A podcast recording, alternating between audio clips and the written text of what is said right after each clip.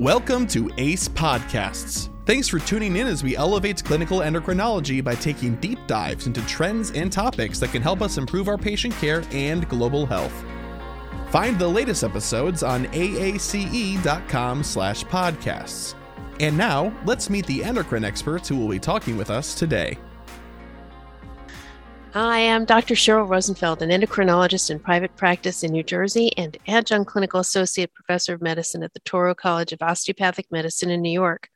I'm here with my colleague, Doctor Angela Kavanaugh, a board-certified internist and associate professor of medicine at the Toro College of Osteopathic Medicine in New York.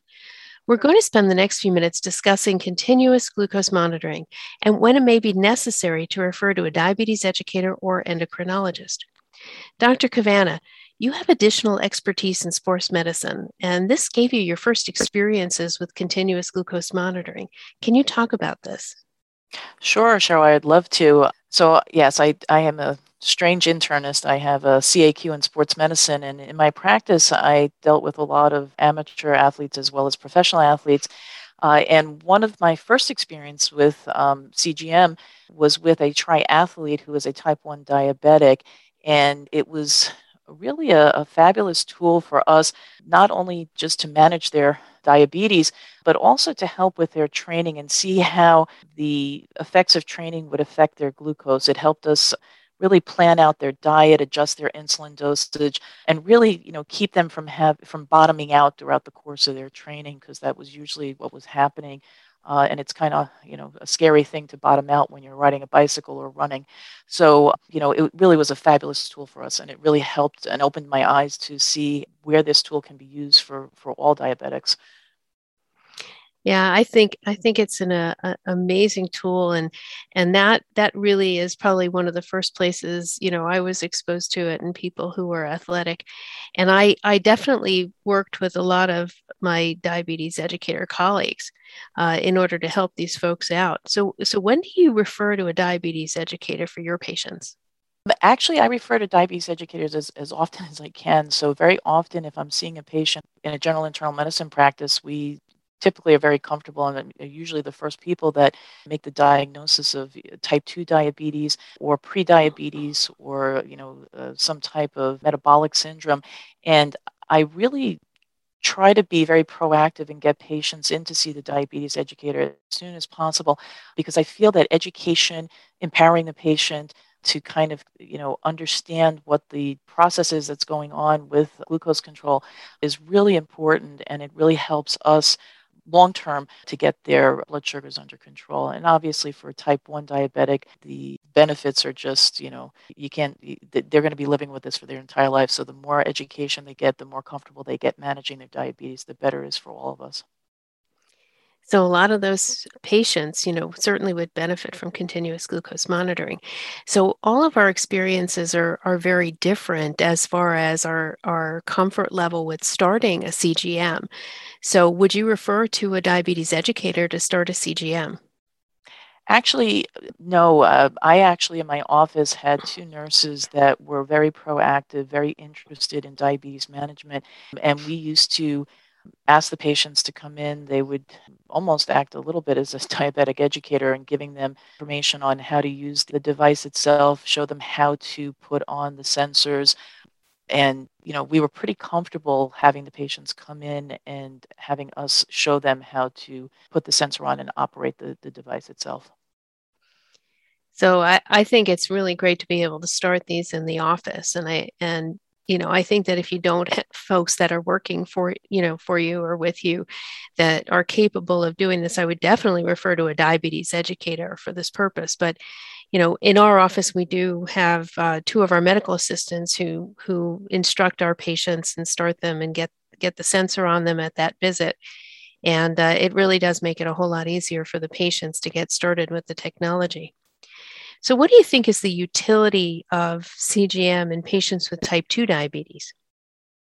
Oh, I think it's a great tool. Uh, again, they're getting a continuous snapshot of what their blood sugar is doing. I, it, and I think it, it's also a compliance issue with, you know, it's, I think one of the hardest things in dealing with diabetics is getting them to do finger sticks on a regular basis, even if it's just once a day. Uh, they all complain of sore fingertips. Uh, they don't want to do it. It's messy. Um, they have every excuse not to get it done. So, you know, when you check their their logs, you know, you'll see like, you know, days go by where there may be one finger stick or none up until the time they know they have a doctor's appointment. So I think it's a wonderful thing. And I think the patients who are using them really have a much better awareness of how their diet is affecting their blood sugar and how their exercise is also affecting their blood sugar. Uh, so I think they come in with a lot, a lot of questions, and they come in recognizing and just much more aware, self-aware of what's going on with their blood sugar.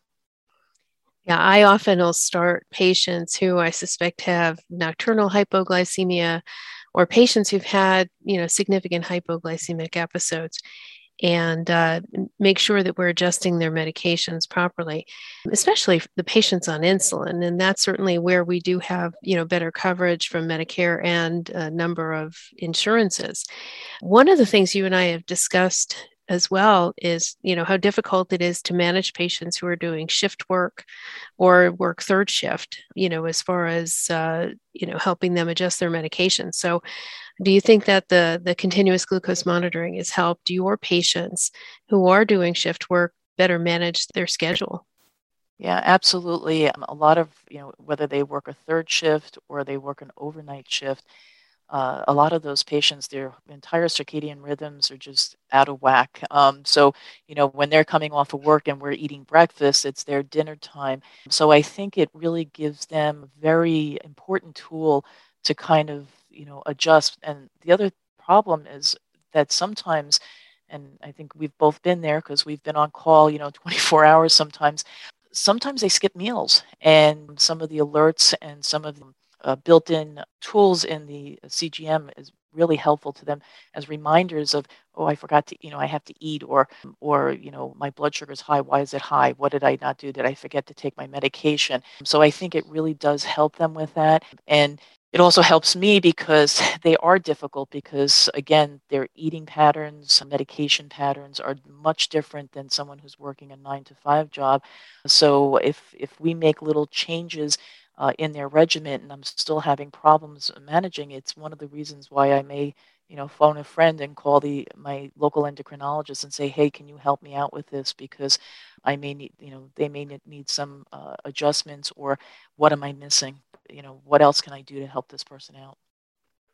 Yeah, and I think that's where, you know, I, I've certainly been very helpful for some of my primary care colleagues in my area, is to work with people whose whose schedules are completely different. And I think the C G M is such a, a great tool for, you know, for telling me when their problem areas are. But I agree, the alarms that are set for low or high sugar definitely help that patient who maybe they're, you know, missed a medication or missed an injection of insulin, or they've, they've forgotten to eat a meal.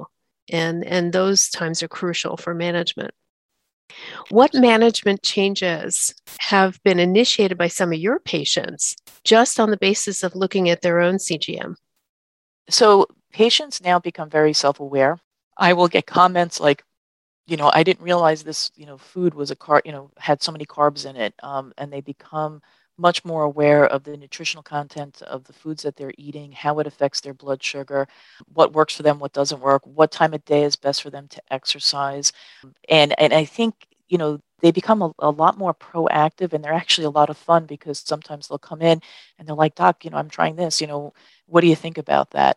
I also think that it gives them an opportunity to see that if they miss a dose of medication, what that does to their blood sugar as well. So it's it's, yeah. it's a very insightful tool for them, especially when they realize that they have some control over it. Yeah, the, the feedback is is very important for the patient.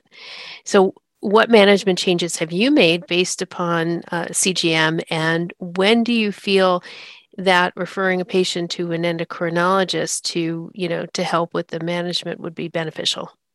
So several changes, um, very often looking at variations, seeing if there's spikes, uh, seeing what their highs and lows are, if there's a lot, how far out of range that they are. I think the biggest thing for me is when someone does get uh, very serious about controlling their diabetes, they increase their activity. Sometimes they change their, their diet, and they want to keep it so tightly controlled that they actually start to have low range levels.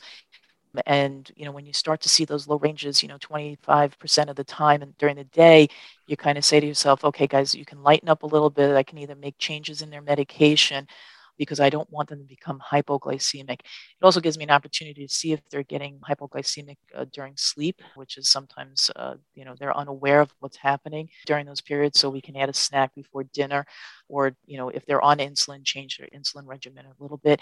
If we're seeing consistent like postprandial spikes, Um, and the patient's only on some oral medications, it may be time and a basal, let's say they're on a basal insulin, or they're not even on an insulin, it might be a time, you know, to start discussing with them, maybe we should put you on some basal insulin or a basal bolus insulin, depending on how bad the variations are. And a, a lot of times patients are a little resistant to that. So, you know, they they don't like to give themselves injections. So sometimes I will send to endocrinology just to kind of confirm what my suggestion is and maybe add some other suggestions to their regimen. And, you know, and, and, and basically just uh, if, whether or not the patient, um, uh, how resistant the patient is to, to changing. Yeah, we we definitely have seen quite a few of those patients as endocrinologists. And, you know, my tact usually is to turn the screen around to them and show them exactly what the C G M is showing me.